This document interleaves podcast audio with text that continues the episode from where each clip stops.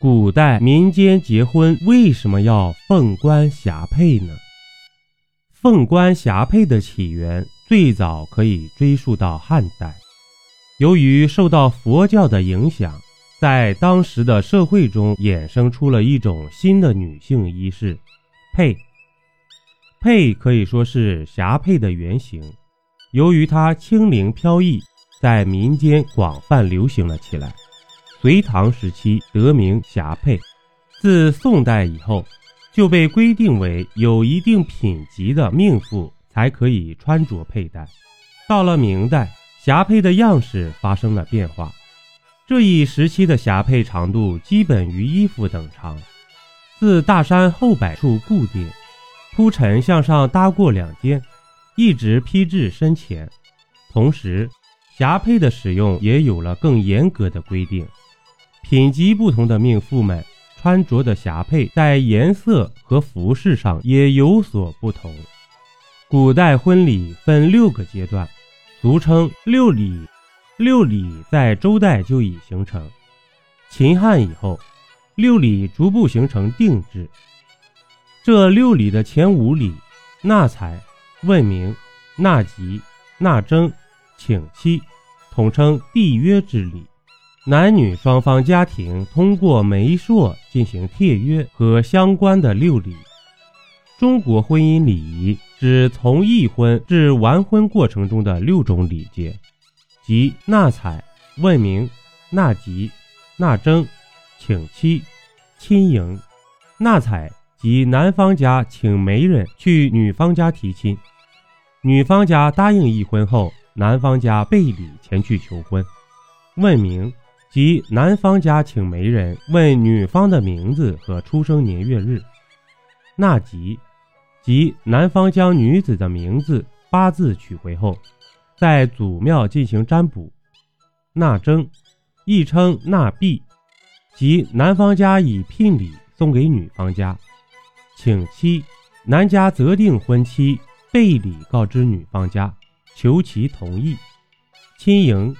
婚前一两天，女方送嫁妆、铺床，隔日新郎亲至女家迎娶。礼节沟通，经平等议婚，最终双方在礼尚往来中缔约成婚。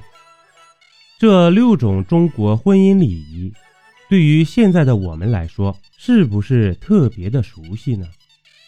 值得一提的是，凤冠霞帔自宋代以后。就被规定为有一定品级的命妇才可以穿着佩戴，但它同时却也是民间女子新婚时的传统礼服。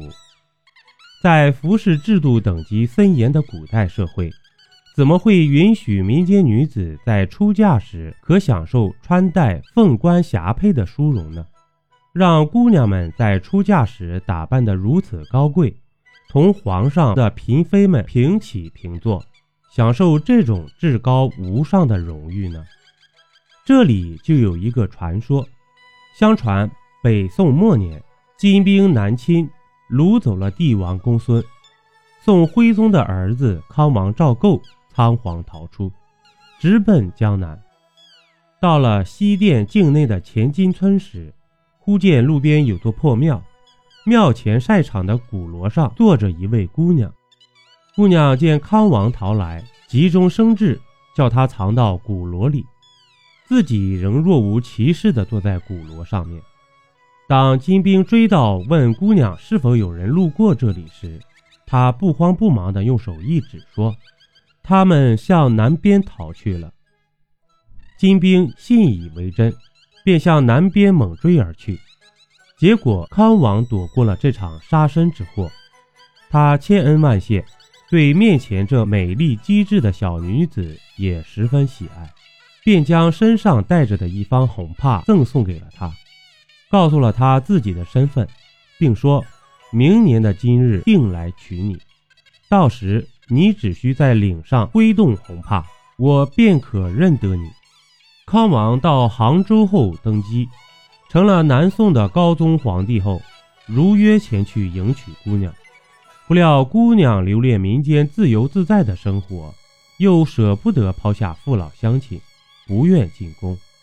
但是又怕皇命难违，便准备了许多的红帕，叫各方姐妹是日都挥动着红帕，使高宗无法辨认，只得作罢。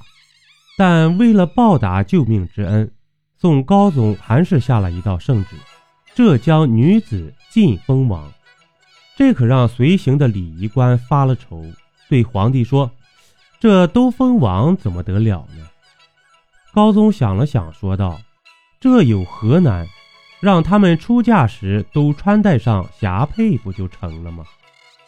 从此，姑娘们当新娘子的时候都披霞帔，穿上大红袍、大红裙，同时也没有忘记将康王赠送的红方巾往脸上一遮。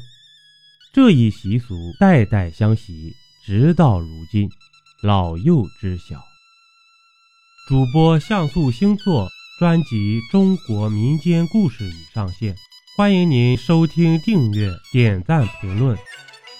本集播讲完毕，点个关注，订阅一下哦，下集我们不见不散。